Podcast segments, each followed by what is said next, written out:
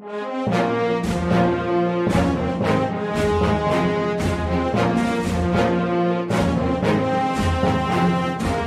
everybody, welcome to episode two of the Michigan High School Football Podcast. This is State Champs Extra Point. My name is Lorne Plant. I am joined by Scott Bernstein and Matt Mowry, and we are presented by Lawrence Technological University.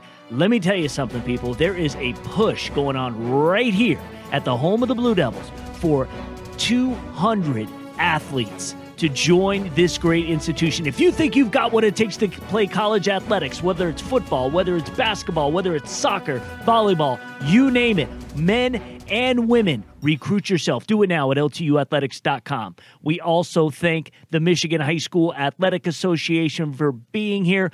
They're trying to uh, talk about recruiting. They need officials. We're going to uh, play you a spot later in the show. But uh, right now, go to MHSAA.com. And if you can be an official, and I'll tell you what, you guys can both chime in on this. I mean, it's a good gig to be a high school official. I mean, it's part time work, it's good money. You get to kind of stay involved in the game. I'm surprised nowadays and maybe again maybe it's just lack of awareness and i realize they do get a little bit of you know abuse but in the end it's it's a great gig and it seems like something that would be a no-brainer if you if you want to stay in sports What I've noticed is it's very fraternal. I mean, those guys are like a uh, like a family. All Yeah. those guys uh, that and that gals ref- there's lots Right. of women now doing it too and uh, you know I see those guys out and uh, just they do a great job. That they, they're uh, you know they're salt of the earth, and you know I think uh, it's something that you know is a great opportunity for people that want to stay involved and and that aren't you know don't want to coach but but still want to be involved. It's it's it's a, it's a great thing. what do you think matt Yeah, you, you see the same, and like Scott said, it it's kind of a a fraternity. You end up seeing the same officials over and over and over again. So you'll have like sometimes, this- if especially if you're standing on the baseline like I am, you know, shooting basketball games Right, or right. or like you are, Lorne, you, you end up having these running conversations with with guys over like a year span where you you know you see them every week or so, and you know you, you do see. You, especially in some of the smaller towns, like Jim Weimer, who used to be the uh, sports editor out in Port Huron, who just passed away recently, he was an official too, and, whenever he could be, and he was an official for I think thirty some years uh, doing basketball. But you'd see him all the time, all over the place. So I know all of those kids. If they didn't know him from his job as sports editor, certainly knew him from his job as official. Absolutely. The bottom line is, guys, a lot of them are aging out. They're just getting too old to do it. Uh, this is a job you can begin, you know, in your 30s, and you can do it well into your 60s. So it's something that you can feel really good about and uh, make some good money on the side. Make as really as much money as you want. They'll give you as much as you want to work if you're good. And it really is not that difficult to get yourself certified. Go to MHSAA.com. They'll tell you all about it. All right, what we want to get into right here off the bat. These are games that are featured on the State Champs Michigan channel. And when I say channel, I mean Facebook, Twitter, YouTube, Instagram, our website. Uh, you can uh, download our app to check out our State Champs Michigan show that has all the highlights that we do, not just football. But these are the football games that we covered this weekend. I will just kind of quickly go over those. And then Matt and Scott, you guys can certainly jump in and talk about uh, comments as to how these turned out. Uh, first off, Burton Bendle lost at Ann Arbor Richard 30 to nothing. We had a lot of blowouts again here in week two. It's wild. Allen Park lost a close one at Woodhaven 16 to 8. Fordson got bombed by Belleville 69 to nothing. It was like fifty six nothing at half. The half took like the first half took like two hours. just I, I was scratching my head at, at that, especially considering what Belleville had been through in week one against Stevenson. Right. Right. And Matt, I'm even Yeah. hearing that, you know, like Belleville was getting super upset, you know, about what not I mean, uh, Fordson was getting super upset about what Belva was doing, like running it up Yeah, and seven and- touchdown passes by the notorious CDR. Right, exactly. Yeah, uh, those those are the kind of losses that hurt. Certainly when you're on the receiving end of them. But I think it was it was almost as much a, a statement from Belleville, like you said, Scott. I don't know that they were super impressed with themselves the way they played in the first week against Stevenson. And take nothing away from Stevenson, that's going to be a solid team. And we mentioned in the preseason that I think the KLAA the, the the other teams other than Fordson and Belleville in that East Division have probably come up a little bit toward the top, but Belleville really wanted to kind of point out, I think, that they're still the top dogs in this in this division. And certainly Fordson has been in the years that those two teams have been in this league have been right behind them the whole time. And, and this was, uh, like you mentioned, not even close. And, and Christian Dureed, you know, he, he's been in our, our Mr. Football conversation. He certainly put a stamp on his uh, legitimacy as a candidate with seven touchdown passes in this game. All this kid does is throw touchdown passes. It remind I, I might and be win. dating myself. Might be dating myself a little bit, but for for all for all you Sports Center nuts from back in the '90s and early 2000s, there was a running joke about Cris Carter who's now an analyst. Right. And Cris Carter had some some, some yeah, had some stat line through his pro career where like every third pass he caught was a touchdown. Right. Yeah. So they used to say all this guy does is catch touchdown passes. Well, that's what it's like been watching. That's what it's been like to watch uh, Christian Dureed the last four years. I mean, the kid's just a, a, a human stat machine. Um, and I think he'll be a great quarterback at a Division three, yeah. or or even a Division two school. Yeah. Um, and I think he's one of these kids that, that presents great value. I know there's a lot of people at Belleville wondering where the offers are, and you know sometimes uh, you know recruiting's a slow burn. Um, and he's certainly on the smaller side yeah. in colleges. You know, nowadays they are all they are so stuck to a formula that you know even uh, you know guys who you know you, you would think are tremendous talents you know if you're a tight end for instance at a d1 level you're not six five or taller they're just not going to look at yeah. you i don't care how good you are so yes uh, i think that uh, he has but definitely he can, he can, sling it man he has he more to prove it. at the next level yeah. wherever that may be harper woods lost at notre dame prep 35 to 14 let's shout out their quarterback jacob benson um, who because ndp's not in a league um, they've been they've been able to they've kind of slipped through the cracks in terms of coverage the last couple years. And, and, this is a this is a program that's that's a juggernaut. I mean they got to the uh, regionals in division four last year. Um, and I think they're a team that you know can compete for a, a trip to the to Division Four state finals this season. Um, Jacob Benson is, is a gunslinger and, and someone that uh, is getting a lot of interest from GLIAC schools. And you know, if you're someone who loves quarterback play, if you're someone that's you know looking to identify that that next great signal caller, get out and see Jacob Benson. All right. Well, yeah. Go ahead. Go ahead, Matt. Oh, I'm sorry. I was, I was just going to say they brought a lot back from last year's 10 win squad, and they only lost once to a team in Michigan, which was in that regional finals game against Flint Powers. And, and what I think the fun thing with Notre Dame Prep is kind of I, I, know when we use the transitive property, everybody rolls their eyes because you know it doesn't really always play out that way. But in the week one, they beat a Division One team in Heritage, 38 to nothing. That Heritage team, yeah, turned around the next week and lost to a very good Division Two Midland team 42 to 20. A Harper Woods team that they beat, you know, this past week 35 to 14 lost a 21-12 team game to Catholic Central in week 1 and that's a Catholic Central team that's a D1 team that we've got in our top 25. So right. They're playing good teams and they're beating good teams pretty badly. This this is going to be interesting to watch. Next up for them is a Country Day team obviously yep. that went to the D4 finals and they're in the same district this year, so that'll yep. be interesting. Two independents, yep, going at yep. it. That'll be interesting. Well, Pat, and Pat Fox has been around forever, yeah. dating back to when I was in high school with Berkley. Uh, then he was at Milford, and now he's got the NDP program, and and they're they're primed. All right.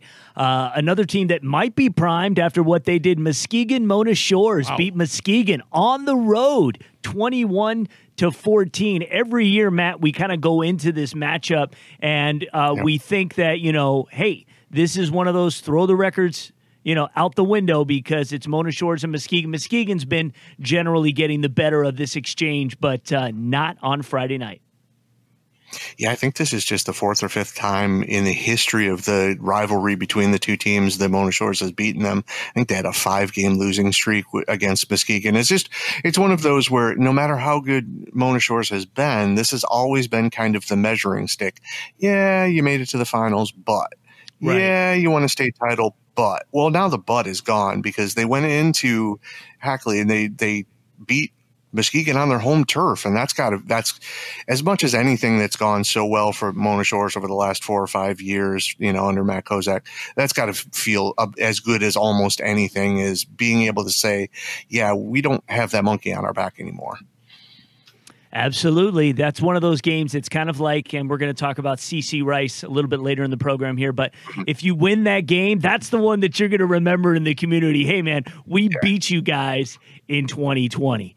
Uh, Croswell Lexington won at Richmond 36 to nothing, so blanking there.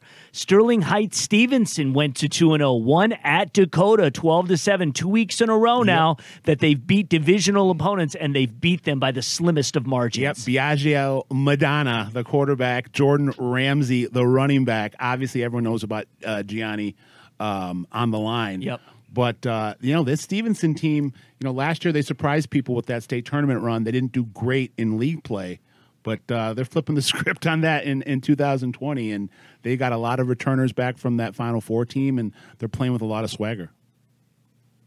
We always talk about how much a team gets tested when they run through a gauntlet of a league, whether it's the OAA, CHSL, whatever. And we know that that MAC Red is going to be that gauntlet. But when you're winning playoff type games from the get go, that's a good sign. I mean, these aren't these aren't fluke wins. These are ones where they're winning, you know, with defense and they're winning with special teams, and it, it's that's going to be a team, and it's it was still a young team when it kind of got on fire in the playoffs last yes. year, and watching them this year is going to be fun. Absolutely, Jordan. Absolutely. Ram- I just want to just reiterate Go Jordan ahead. Ramsey, their tailback. Uh, just a license to thrill. And, and, this is a kid that I think by the end of this year, we'll have a lot of uh, scholarship offers and a type of kid that has a big upside at the next level. Yes, Chuck, our producer and engineer, agrees wholeheartedly, mm-hmm. shaking his head vociferously. All right, Flint Kearsley lost at Fenton 50 to 14, so the Tigers rolling. Frankenmuth won on the road at Saginaw Swan Valley 35 to 6.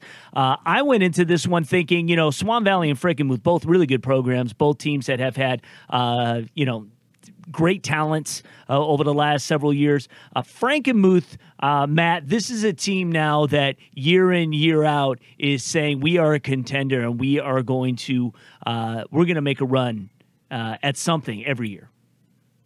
Yeah, and it was a couple years ago when when Swan Valley really put it on. Um, on Frankenmuth. I think it was 56 to 20, something like that. In, in 2018, last year's game, I think was a three point game, but with kind of the, the moving around of the different parts of the Tri Valley Conference, it's been, you know, kind of a wait and see to see, you know, how, how things were going to shake out and how the rivalries were going to go. But you're right. This is always one of those small school ones that you want to see. And yeah, Frankenmuth has been a dreadfully consistent program. They haven't lost they haven't won less than nine games since 2011. I mean, that's right. a program that's there year in and year out. And this might be one of those signals that maybe this is one of those years. You know, you know they've had some decent runs in the playoffs, but I don't right. think they've been past the regionals since 2017. This might be that year. Right, right, right. I'm I'm I'm feeling you there. Uh, Montague beat Muskegon Oak Ridge at Oak Ridge, forty-two to six. Drew Collins, baby, that is a quarterback that you need to know about from Montague. Yeah, Montague um, always making. You talk about runs in the playoffs, always deep runs. Drew Drew Collins is cash money, baby. Yeah, there you go. Negaunee up up north, lost a close one at Gladstone, 22-20 in eight-man football. Engadine lost at Rap- Rapid River, 48. It might be Engadine or Engadine. I apologize. Engadine. Okay, thank you. Uh, lost at Rapid River, f- f- 48 to six, and Sault Ste. Marie won at Marquette, 22 to 16. Those are the games that we were featuring on State Champs Michigan. So those are highlights that you can check out on any of our channels. Now, uh, a couple games that uh, we attended uh, this weekend in the Southeast Michigan area. Uh, talk about your Friday night uh, contest. Friday at Friday night, I went and saw Stony Creek visit North Farmington and come out with a a big win. And uh, Stony Creek is a sleeper, man. You, you, know, keep an eye on those guys out of Rochester. Um, they got Cam Boom Boom Burford, who's their uh, their starting running back. He had a ginormous game against North Farmington. Uh, ran for 220 yards, scored six touchdowns, five on the ground, uh, caught one. Uh, Might have to be some Mr. Football looking there. Uh, he, you know, this is a kid that that uh, was in the shadows last year, ran for a thousand yards as the second option. Um, this year, he's he's the feature back, and uh, he gets the lion's share of the carries. And um, you know, he's one of these kids that can you know go in between the tackles, and he's fast enough to to to get the corner and, and uh, hit the sideline and beat teams to the to the edge. Um, yeah, this team has got a a, a great uh, offensive line. They returned everyone from a, a playoff team last year, uh, a team that last season was was putting the the fear of God into teams late in the fourth quarter, even though they weren't winning the games. They put a scare into Groves, put a scare into Lake Orion, put a scare into Oak Park, um, which kind of laid the groundwork for what was going to happen this season. I, I'll, I'll, you know, full transparency, I'll admit it. I, I kind of looked past them in the preseason, and I remember talking to some people that you know I consider OAA experts, and I showed them my top ten uh, before I released it, my Oakland County top ten, and someone said, "Well, where's Stony Creek?" And I said, "Well, why would I put Stony Creek in there, frankly?" And they said, Laughingly, he says that. and uh, they said Stony Creek could be the, the third best team in the OAA, and I dismissed it. And now, two weeks into the season, I think Stony Creek might be the third best team in the OAA outside of West Bloomfield and Clarkston. There you go. There you go. And Well, Matt, you know, me if I'm wrong, and I- go ahead. No, at some point, and I'm trying to remember exactly when we were doing one of the podcasts last year. I can't remember if it was late in the regular season or in the playoffs. But like Scott said, to his point, we were talking about the close losses. Yeah, Stony Creek had five losses last year, but four were by a one score margin seven to Seaholm, Adams, and Lake Orion, six to Groves. Biggest loss of the season was by 13 to Oak Park. So they were in every single And they game. were they were they up were on in. Oak Park in the fourth quarter in that Yeah. game. Yeah. Yep. Yep, and they made the playoffs for the first time since 2013, nearly doubled the points they'd scored in 2018. They've already beaten two of the teams that we kind of thought would be contenders in that OA white, and pretty handily. I mean, uh, yeah, this is one of those teams. I got that same thing too when I sent out surveys that, that there were a couple people who said this is a team that needs to be in the top 25, and now two weeks in, they're in the top 25. Well, there you go. And that's the state champs top 25, which you can find at our website, statechampsnetwork.com. Hold on. And I just want to get the little promo in there. And then, uh, and, and what that is, is that is Matt Mowry's 25 in the state. So that's regardless of division. So if you're in that 25, you are definitely a team of note. Go ahead. Let me just add one intriguing storyline before we move on um, that I was planning on writing about and I haven't, but I want to mention it here. So, one of the interesting, you know, some of the subtext of that game between North Farmington and uh, Stony Creek was the fact that you had two Hall of Fame head coaches as assistant coaches on each sideline. So you had the the Godfather John Herrington, who still uh, helps uh, Mill the Thrill run the offense for North Farmington, even though uh, John Hershing is the head coach. They all came over from Har- uh, Harrison. So Herrington was like, I, I called it like the Pope Mobile because of the COVID. they had him like wrapped in plastic Oh, and like God. surrounded by surrounded by the uh, The bubble, huh? yeah. Uh, Okay. um, That's funny. you know, they, they had him uh, encased Yeah, okay. uh, up in the booth. Okay. But then on the other sideline, actually on the sideline was Gary Griffith, who's running the defense now for Stony Creek. And Griff was at Troy for 30 years and won a state championship uh, and has that defense um, playing like a bunch of uh, uh, rabid dogs, crazed animals. And uh, this was the first time Griff has ever beaten Herrington. wow. So- that's something else. That's something. That's a lot of years. Yeah. Wow, that's amazing. It was like uh, John Herrington like had like the plexiglass Yeah, around yeah, him. that's funny, man. That's got- I called it the Pope Mobile. Yeah, next time you see that, take a picture. I think that would be something uh, be interesting to share. I will say too that I think for Stony Creek, uh, this is obviously a huge school, a big community out there in Rochester Hills. I think the turning point for them. Talk about legends. They went and uh, even though it was the end of his career, where they hired Bob Lantzy, who did so much at Utica Eisenhower for so long, to come in and really establish a tradition, establish you know principles of football that uh, that you can win. And um, And now Nick Merlo is, has goes, taken the taking reins, and you know he's a Rochester kid. He played at Rochester, um, and he's just done an excellent job. All right, the other game we want to get to that uh, we covered here on the State Champs Network. Uh, in fact, we live streamed it on Saturday night. Hopefully, you'd watched it. If not, you want to check it out. I thought that uh, Sean Belizean and Richie Pop did a great job uh, on the call, and that was. Birmingham Brother Rice and Detroit Catholic Central getting once getting together once again at Wisner Stadium, the old site of The hallowed grounds. the famous boys bowls that uh, took place there.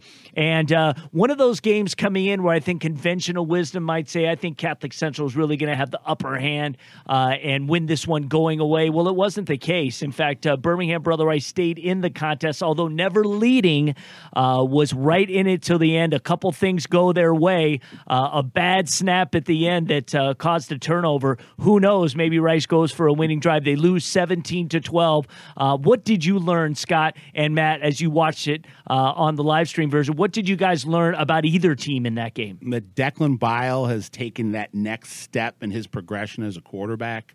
Um, he was a sophomore last year that took took over the uh, offense uh, about midway through the season and looked good, but not great. This year, he looks great. he's throwing a, a great deep ball. He has command in the pre- uh, has presence in the huddle, command in the pocket, and uh, is it displaying great field vision. And um, it's got some really nice targets. Sammy Dursa.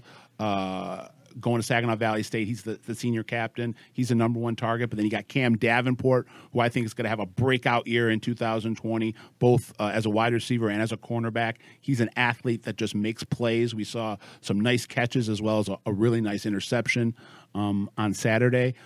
And then uh, Owen Semp, uh, hit, uh, you know, hit hit for a home run um, on about a 50 yard touchdown pass from from Bile in the, in the second half. So I was real impressed um, by that offense. The, yeah. the, the, revamped offense. No doubt. Throwing the rock, yeah, you know, so, right uh, from the beginning. They brought it, stunned. So Dan Anderson, um, since he's taken over, uh, first he brought in Dave Sofrin, which is still weird for me to see Sofrin the, from the Catholic Central sideline. He's a Rice guy. Yep, and he's still head, there. Head coach at Rice, and they brought him to work with the quarterbacks. He's yep. been working with Declan for a couple years. And then this past offseason, they bring in Kevin Glenn, um, you know, Catholic League legend from De Porres, went on to have a, a, a college, a great college career at Illinois State, and then a, a, a very long, storied career uh, in the CFL. Yeah, um, actually won the CFL passing title in 2007. I believe he won the Grey Cup. Um, is played for every yeah. team. The only player yeah. to play for every Canadian football he's, team. He's a guy that you know in Canada everyone knows. As, oh yeah, as this that kind of like that seasoned vet of a quarterback, right? And uh, is a disciple of Greg Carter. Yep you know, and, and has come into to, to his job at Catholic Central. I believe he's he's uh, the admissions director now. Yeah, yeah, he's uh, he's he's also in charge of like the uh, diversity Okay. You know about trying to grow that uh, and making sure that you know Catholic Central is responsible for you know reaching out to some other communities that maybe they wouldn't have an opportunity to yep. go there. And and you know the nice thing about being in Catholic schools, they can come up with donations and kind of scholarships and things like that to kind of work out the cost. So, so yeah, growing the electorate. So he uh, he's come on and, and he's really put his handprint on this offense. Yeah. And Declan Bile is is you know reaping the benefits. Yeah, it was amazing, Matt. I'm going to get to you in one sec here. Uh, it was amazing hearing Richie Pop, and I even commented in the game when they said like, uh, "It's amazing how much depth Catholic Central has at wide receiver," which is something I thought I would never hear. words ever. you thought you would never yeah, hear. Yeah, exactly. Uh, Matt, what'd you think? Well, and that's one of all, uh, like you talked about, with them revamping the offense and, and wanting to throw the ball more. What intrigues me is always what happens when a team gets a lead, especially when they're so tutored and so comfortable with running the ball and being conservative, whether or not they kind of a little bit slide toward going into a shell and running. And you saw that in little bits. I don't think they totally, you know, went back to the, they weren't running the wham every single play, but just kind of what the mentality is of, how long do they keep, you know, attacking downfield when they do have a lead? And so I thought that was the interesting part that I was kind of uh, paying attention to in the second half once they did have a lead is, you know, kind of how, how aggressive they still were and how much they, you know, because sometimes when, a, when a team's run a you know more conservative offense for so long. That's kind of their comfort zone, and so you see them kind of slide back into it when they they feel uh, a little threatened. But uh, they, they did a good part of still a good job of still attacking downfield. It seemed like later in later in that game you know, hats off to that defense too for Catholic Central because that's really what, in my opinion, was the the linchpin, the turning point in that game was was in the trenches, and uh, Catholic Central had six sacks and four hurries. Uh, Sean Field, the defensive end, had two sacks. Mike Baydone, two sacks. Um, I love what I'm seeing from the sophomores, Hauser and Corser. Uh, so, you know, Smash Mouth is a mentality. Um, so they might not be as smash mouth on offense, but they're still going to be smash mouth on defense. And I think Declan Bile uh, summed it up the best when he said, you know, we're still smash mouth. We're just smash mouth with a twist now. Yeah, absolutely. right. And it was uh, also history making for Detroit Catholic Central. They have now won six in a row Yeah. versus their rivals, Brother Rice. That's never happened in the history of this rivalry. And this is a rivalry now where Catholic Central has 34 wins and 30 losses, and there is one tie throughout the history. So amazingly close. But to win six in a row now, they're Yep. starting to you know, open the gap. Now, on the other side, Jake Coulter, the Brother Rice Jr. quarterback, had a pretty good job. You know, he is a tall drink of water, uh, but he has a baseball scholarship that uh, he will be Kentucky, uh, yeah, not just ex- any baseball Yeah, yeah, exactly. So uh, we saw his arm, and we saw him make some some big plays, and uh, and the the. You know the Catholic Central defense, as Scott alluded to, uh, was coming after it. Uh, I will say there are a couple players on the Brother Rice side that you just love to see he- get the ball on offense. Rocco Melia is one, And Cole Lacanaria is the other one. and Cole Lacanaria made two touchdown runs. Where he uh, just- uh, where literally it was it was almost like watching Kyler Murray yesterday and when he scored Yeah. his touchdown. It's like you cannot believe all of a sudden he made something out of nothing. Yeah, and he looks like he should be in seventh grade. Yes, he just is like his bro- just like his brothers Yes. before him, Shane, who quarterbacked the state championship team, and Corey, who was a wide receiver on a couple state championships teams. You know, they're baby faced assassins. And uh, you know, Cole Lacanaria, like you know, he catches the ball. He's you know 5'9", 130 pounds, Right. dripping wet. And, and the next thing you know, he's zigging and zagging and shaking and baking his way through all those big boys in the, in the Catholic Central defense, and he's going to the house. And he Yeah. did it, and he did it twice. Yeah, one literally he stopped. Yeah. he was completely stopped, and then he literally turned on the jets and blew past everybody. And then It was Rocco Melia, amazing. uh, Rocco is just such Yeah. an underrated playmaker, um, a guy that does it on both sides of the ball, whether it be as a wide receiver, slot back, or as a safety on defense. You know, his dad, Mark Melia, uh, started at Michigan for Bo. Or uh, sorry, I think it was for for Moeller. I apologize. I think Bo recruited him, Right. And then he started for Moeller.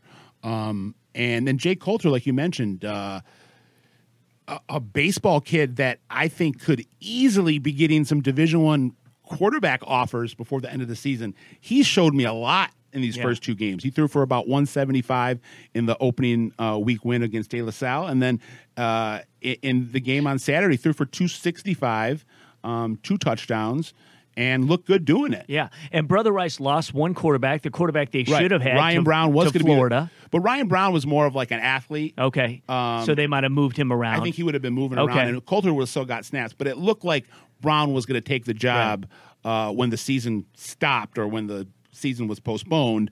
And then Ryan left for Florida, and then Jake took the job. And Yeah. Jake's been, uh, you know, he's got the wind in his back, and, and is just playing some really, really good quarterback. Right, and to Brother Rice's uh, credit, they uh, did were missing some key guys. Their running back was out. Their center was out. Tight end. uh, yeah, tight end. You know they had some, uh, you know, some COVID issues. So, uh, hey, they hung in there. They've got Orchard Lake St. Mary's this week, and we'll talk a little bit about some of the games we're looking forward to for Week Three at the end of the show. Matt, are there any other games around the state that took place this weekend you just want to comment on? Well, I think one of the ones that may have been a little eye opening. I mean, obviously the the Belleville score was eye opening, and I think that was a statement win. I think East Lansing had a statement win Yeah. with Yes. River Rouge, where where Rouge came on the road, and obviously that that turned a lot from last year's championship team. And East Lansing, we knew had talent. I mean, obviously you've got one kid going to Michigan State, and and Ethan at, at tackle, and you've got Ethan Boyd at tackle, and you've got Andrew Anthony who's going to Michigan but they kind of get lost sometimes, I think, in their own league because they've been neck and neck with DeWitt for so long that you know they don't necessarily get the the respect they deserve. And they, from everything I've read, they harassed the heck out of that River Rouge offense. Forced, I think, forced second half turnovers and and kind of kept control of it. Rouge managed to you know slow down Andrew Anthony. I think he still had three catches for for about 84 yards, but that opened up other things. And then you had, you know, other kids who were able to to kind of step into the gap. And you know, Asher Gregory, the running back, ran for 115 yards and two scores. And you know that's that's a, a pretty big. They weren't able to play opening week. They were one of those teams that had a COVID cancellation, so it, you know they were even further behind the eight ball in getting on the field and getting everything installed and and then obviously the the other team in the CAC didn't want to get left behind DeWitt just absolutely. I mean, that DeWitt offense is looking like it's going Yeah. to be unstoppable. They put up 64 points on a good Grand Ledge program, Right. and they had Tyler Holtz, you know, threw for a school record 405 yards, five touchdown passes, and then on the other end of, of his passes, you had Tommy McIntosh, who caught eight of them for a school record 245 yards, four scores. I mean, that's just those are impressive numbers, however you split it. And then we were talking a little bit about kind of the jostling we're going to have in in some of the bigger leagues with with you know the CHSL Central. You had Orchard Lake St. Mary's opens up with a big win over Walled Lake Western, and then the next week, De La Salle gets them you know 21-13. Orchard Lake St. Mary's has now got a Brother Rice team that's trying to bounce back, and a lot of you know everybody it seems like is one and one with the exception of Catholic Central, who's two and zero, but only one and zero in the Central. You know, it's it's going to be it's going to be And they've another- got De La Salle this oh. week. So yeah, exactly. It's going to be another week or so, and even even after next week, we may not know because we'll Right. have you know some two and one and one and two teams, and then the MAC Red is just is is fun to watch. With some of the scores have been so close, especially with Stevenson, beat Dakota, as you mentioned, 12 7, just a, a defensive next up. They've got a Chip Valley team that's been kind of the top dog in the MAC Red over the last, you know, three, four years. Grosse Pointe is the team that I'm interested. I was interested to see how they were going to handle the move up to the MAC Red. You know, they, they're they're predicated on defense as well, and they've been winning some close games. Beat Eisenhower 17-7, and pretty all of a sudden you, you look at who You- the you, the you two- said Grosse Pointe South, right? That was what we're talking yes about? Grosse Pointe South yes Okay, Yep. sorry, you got cut And- off. It was just the, the connection. and and up next they've got a Dakota team that we thought would be right in the mix, and so it's going to be an interesting couple of weeks still again in in in the MAC Red, and a couple other ones that I wanted to mention. Just looking at at scores, obviously we had uh, um, first week of the season, Livonia Franklin beat. Fordson on a very, very close, I believe it was a one point game. And I thought, okay, well, maybe, I, you know, it- Franklin had been one of those teams getting a little bit of preseason buzz. Well, then they got, they, they got beaten last week by uh, Westland John Glenn squad 35 31 and you you think okay well where did that come from? Well calvin griggs who took over the westland john glenn program eh, that's a program that's gone 10 and 35 over the past five seasons. They scored 70 points last season in nine games that was a program that you know it, it just it's going to be a big rebuilding process but Calvin Griggs is a guy played at Washington State back in the day. He bounced around the CFL a little bit, had a cup of coffee in the NFL. That was kind of his MO, his calling card out in Oregon. He took a couple places, you know, from five and five to eight and four in the playoffs and a squad from 0 and 9 to 8 and 2 the next season.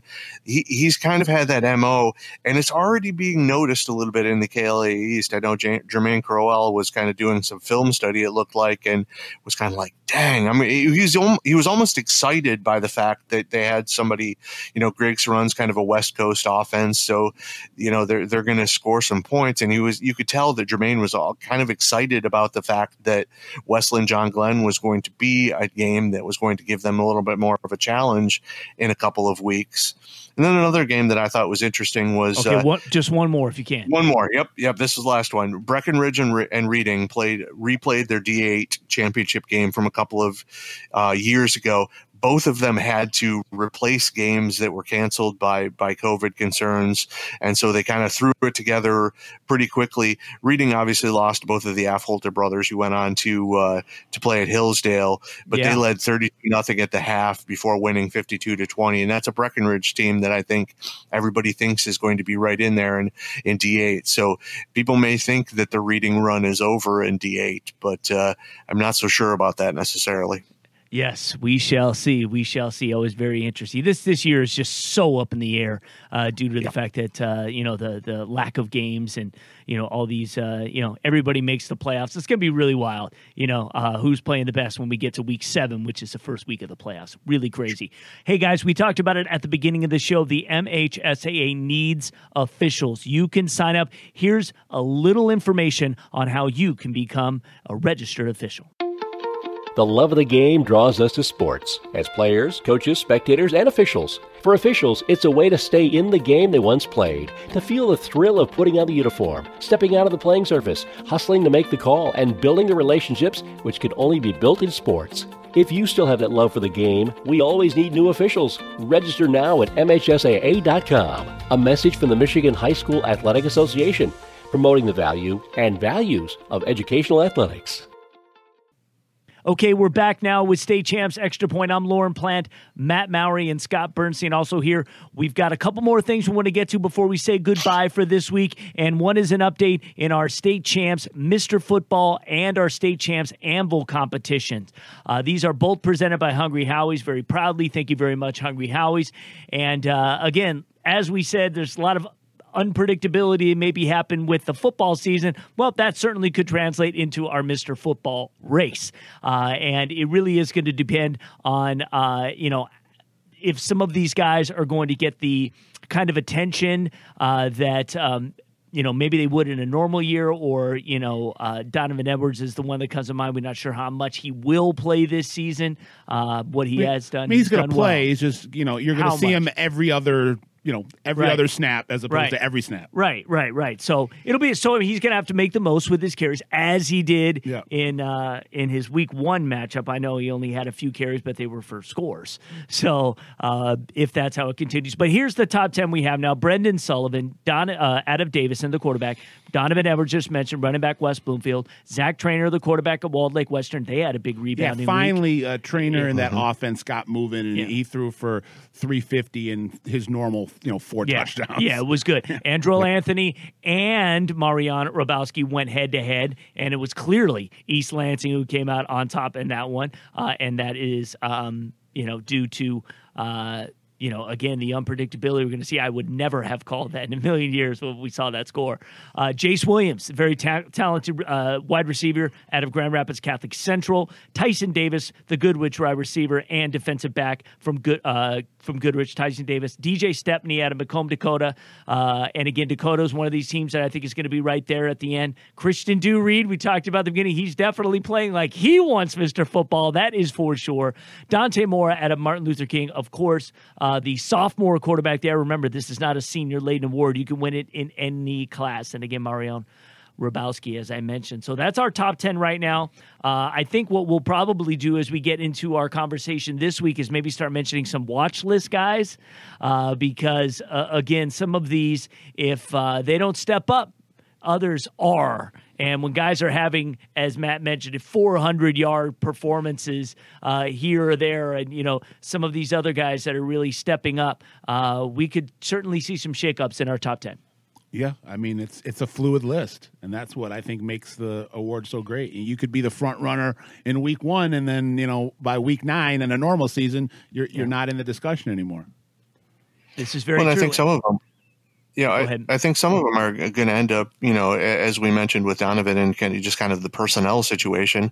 And then with Brendan Sullivan, who blew up last year and was throwing the ball all over the field, they've been running the ball a heck of a lot more. I mean, right. he had good numbers this week. It was nine of 18 for 152 yards, rushed for 70 yards and a score. But Davison ran for 481 yards as a team. And it was, you know, more Carter Kreideman, the running back, who had five scores against Grand Blanc. So it was almost like, right. okay, well, this this is working better. So why why force you know the ball in the air? But yeah, we did have some some guys that were a little little stifled this week, as we mentioned. Andrel Anthony was was slowed down a little bit. Tyson Davis was slowed down by Ortonville Brandon. He had I think three catches for 15 yards, and, and DJ Stepney over 100 yards rushing, added one catch and and and blocked a field goal, had a pass defense on defense on the defensive side of the ball. Jace Williams had seven catches for 141 yards, but yeah, there weren't there other than Christian Dureed, there weren't a whole lot of oh my gosh numbers from from the Mr. Football candidates this week. I thought the interesting one was when we talk about the Anvil Award, we had two of the linemen get interceptions this week. Rocco Spindler got one. Oh, wow yeah, and uh, um, from uh, our, our, defensive tackle name from uh, Belleville um, pulled one Damon- down Damon as well. Payne. Payne. Yeah, Damon Payne uh, pulled one. He just kind of floated to the sideline with the quarterback, reached up when when uh, he threw the ball and, and tipped it to himself. So yeah, the interceptions are going to be hard to come by as the stats that we're going to rate our uh, Anvil guys on. But both of them have one after this week. Well, there you go. Yeah, that's also going to help. And let me tell you something. You can have a say in who stays in the race. Let's say we don't think Andrel Anthony is, is really playing up to Mr. Football caliber and we think somebody else should replace him in the competition. Well, you know what? Right now, we wouldn't be able to do that. Why? Because he is leading the online vote. He has 3,099 votes. That is almost 1,500 more than Brendan Sullivan does right now. What that means is he can't be removed for any, he could get injured and we couldn't remove him because he's a leading vote getter, and that's how it works. So if you feel you want to weigh in on your favorite guy and you want to get them the votes that they need so they stay in, even if they have a couple off weeks, but you want to keep them in the Michigan Mr. Football contest, go to statechampsnetwork.com, click on the contest tab, and vote for Mr. Football. All right, we're going to switch over uh, quickly before we wrap here, and let's get to what's happening uh, in the Anvil Award. We did already just kind of uh, allude to the fact that uh, we had a couple make some offensive plays, but that's not what this award is about. It's about awarding the top lineman or linebacker in the state. Right now, our current top 10 sits at Damon Payne out of Belleville. We just mentioned Rocco Spindler. We just mentioned out of Clarkston. Giovanni El-Hadi, we mentioned him earlier in the show. Sterling Heights Stevenson. Rayshaun Benny out of Oak Park. Garrett Dellinger out of Clarkston. Raheem Anderson out of Cass Tech. Jamari Budden or Budden out of Belleville. How do you say his name? Is it Budden? Uh, Budden. Budden, I. Budden. Budden, Okay, yep. just want to make sure I say it right. Uh, you got these nicknames like Boom Boom and stuff. So I'm calling Javari Budden out of Belleville. Boom Boom Budden. We'll just start to go there. Uh, Caleb Tiernan out of Country Day. Uh, Ruquan Buckley out of Godwin Heights. And Carson Briggs out of Traverse City Central. And again, these are linemen or linebackers. And uh, I think we did get an email that uh, they took a little umbrage to your Raquan Buckley uh, description in your ev. Did you see that, Matt? I think I forwarded Yes, I that did. on Yep. to you. Okay. Yep. All right. I think it was his mom or somebody who was like they didn't they didn't appreciate being called lanky or whatever in his description. Like he's filled out now, you know. And so you're you're uh, you're stifling his. Uh, it's recruiting. Yes, it's recruiting. I don't know, but he's in the competition. That should help your Yes. recruiting uh, very much. Um, but as as you see these guys, you know, uh, as you guys have seen some of these players uh, over the years and this season, uh, again, this is a who's who of of talented, talented players that I see uh, several, and I mean more than one, playing on Sundays in the future. Well, and it, it, if it kind of goes with the trend what we were talking about last week, I mean, this has been a, a, a renaissance of line play in the state of Michigan the last you know couple of years, where you just have Why is that? blue chip after I wonder blue chip why after that blue is. chip. What are your thoughts, man, on that? Why why why are why are we having such quality linemen here in the state of Michigan? I mean, LSU. I mean, the big schools Yeah. coming after them. Alabama. Alabama, I mean, Right. I, I Auburn, think just Georgia. in general, not not necessarily specific to the state of Michigan, but you just have bigger kids. Right. I mean, when we talk Right. about Ruquan, Ruquan Buckley at six foot six, and you know he's listed at two sixty, he's probably a little bigger than that, two seventy five even. For our list, it's it's you know most of these kids are more built like Rocco at 6'5", 305, or Damon Payne is you know six foot five and and just under 300 i mean I, I remember back in 1990 on, on our class a football team we had one 300 pounder on the line and it's just Right. bigger kids we had now one too. Now, we I, only I had know one. yeah and and i know that that's that's a nationwide thing i mean humans are just bigger now than they used to Yeah. be but I, true. I It's think so it's always been, you know, and, and it, it ends up being kind of a tradition too. I know Rockford has put out a bunch of, you know, offensive linemen over the years that in once you have that as part of your program, like you mentioned with, with Stony Creek, Stony Creek has a number one overall draft pick, you know, on mm-hmm. the offensive line, even though he was kind of a tight end offensive tackle in, in high school in, in Big Fish. It, it's one of those once you build that tradition at your school that becomes kind of one of your thing and you know and and i think we've got some of those when you get those big kids and they're playing football year round and training for it you get these big dancing bears i mean they're not just big sloppy you know 300 pound guys that are all flab these are chiseled guys that are, you know, large humans. And once yes. you have that that coupled training, I don't I don't know what specifically about Michigan has brought that out, but we really have had you know this this run of of offensive linemen over the last you know half dozen years. And it's interesting to to track the ebb and flow because as there's been an uptick in, in lineman prospect, there's probably been a downtick in running back and quarterback prospects. Sure. Now receivers, yep. Uh, we've had some really, really, really strong receiver prospects over the years, but in terms of offensive skills positions, as the big nasties have risen. Um, there's been a little bit of a, a downtick in, in the, the, the real high quality prospects at running back and quarterback here. Well, there you go. And as, as far as the voting goes, Rocco Spindler killing it. His fan community, of course, he's going to Notre Dame. I uh, talked to his dad, Mark, and I know that because uh, I've got a story I'm doing on Rocco coming up, uh, especially the family connection to football that runs uh, generations deep in the Spindler family. Uh, they said they're all getting out, getting after it. All want him to win the, the anvil. If you win the voting, just so we're clear, whether it's Mr. Football or it doesn't guarantee you anything. What it does, though, is gives you a 20% advantage over everybody else. Rocco Spindler uh, at at uh, over 4 4,450 votes uh, right now. Carson Briggs about 2,000 behind that.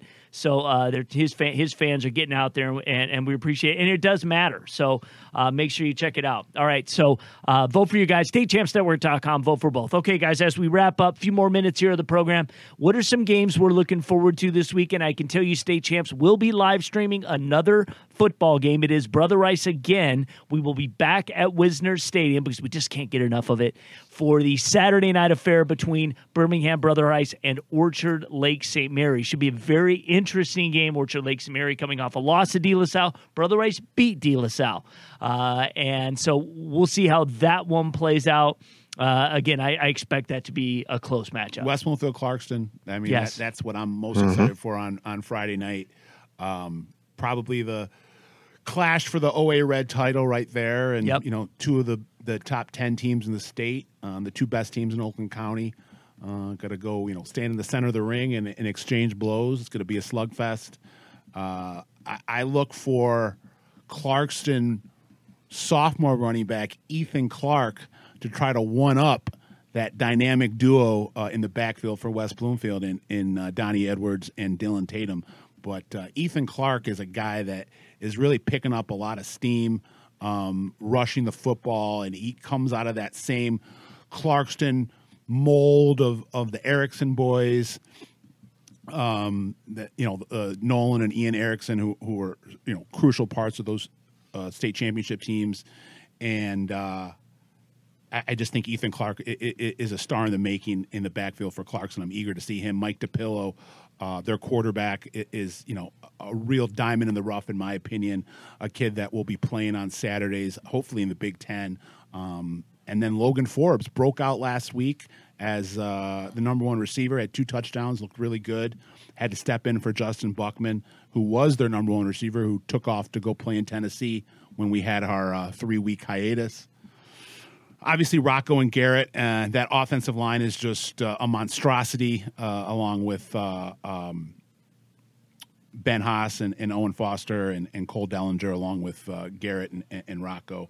So. Yeah, Grosse Pointe South in Dakota, which you uh, you mentioned yep. earlier, that's going to be this weekend. So that that should be uh, another fine contest. And the Boys Bowl on Sunday, which will be De La Salle Catholic Central at the Elm. Yeah, you're really going to kind of I see where the the Central Division is going to lie. Anything else, Matt, that uh, maybe uh, tickles just your mention, fancy? Yeah, the other the other big game in the MAC Red is is obviously Chip Valley at Stevenson. It's going to be kind of a moving day in, in the MAC Red. You've got right. you know the two one and one teams that are trailing the two two and zero oh teams. You know, and we'll see coming out of that week who's still a contender. And then over on the west side of the state, I think one of the interesting ones is Grand Rapids Catholic Central versus Cedar Springs. That should be one of the good ones in the OK Gold uh, Conference. That Cedar Springs, one of those real good programs that kind of flies under the radar, and obviously everybody knows what Catholic Central has done with their high flying offense over the last couple of years. That's right, and you've got Notre Dame Prep and Country Day, the two independents. Yes. Should be, yep. That should be uh. Going at it, so uh, you know that that's that's going to be interesting to see, especially when they both compete in the same division. uh, when Yes. we get to, to the Playoffs. playoffs. You know, uh, they're both Dif- Division Four teams. Should I? You know, I, I as I haven't noticed. Has there been any shifts in teams jumping? You know, Division Three, Division Two this year. Sometimes King is in two, or they're in three, or Muskegon, and vice versa. Yeah, there was there was about a I think 15 teams is what the MHSAA said when they came out with the the revamped playoff uh, scenario on Friday was that there were 15 that had to replace teams that were not playing this year. So I, I believe there were 507 teams total um, in in the playoffs that are playing football this fall. So yeah, there were there were about 15 teams that ended up being nudged down a little bit. Uh, I think Brother Rice was one of the ones that went from from D2 to D3. And, you know, you saw Okay. that a little bit. I think uh, a couple of teams uh, dropped down, uh, you know, a notch or two. I had a couple of teams that were in the rankings as one division as of last week and, and dropped down one more slot. So it, it, there were, there were you know, a little bit over uh, two dozen or a little bit over uh, a dozen uh, teams that ended up having to drop down a little bit. All right, fantastic. All right, guys. Hey, another great show. Really appreciate it. Uh, make sure you check out everything State Champs Michigan has to offer. Of course, if you're into uh, you know high school football, uh, we have another show called Extra Point that is a show that features highlights, and not just from Michigan, Ohio, Indiana. There were some great games in Ohio and Indiana this weekend. It's called Extra Point. You can check it out uh, on the server right now. Uh, and uh, you know, just just a lot of great football going on. State champs is just not about the state of Michigan. Uh, we love Michigan, but we got a lot of love for these other states, and we're really growing and expanding. So check out that content and enjoy it. Of course, let us know if you have something you want to hear us talk about here on the program. Otherwise, we will see you next time on State Champs Extra Point. Bye bye.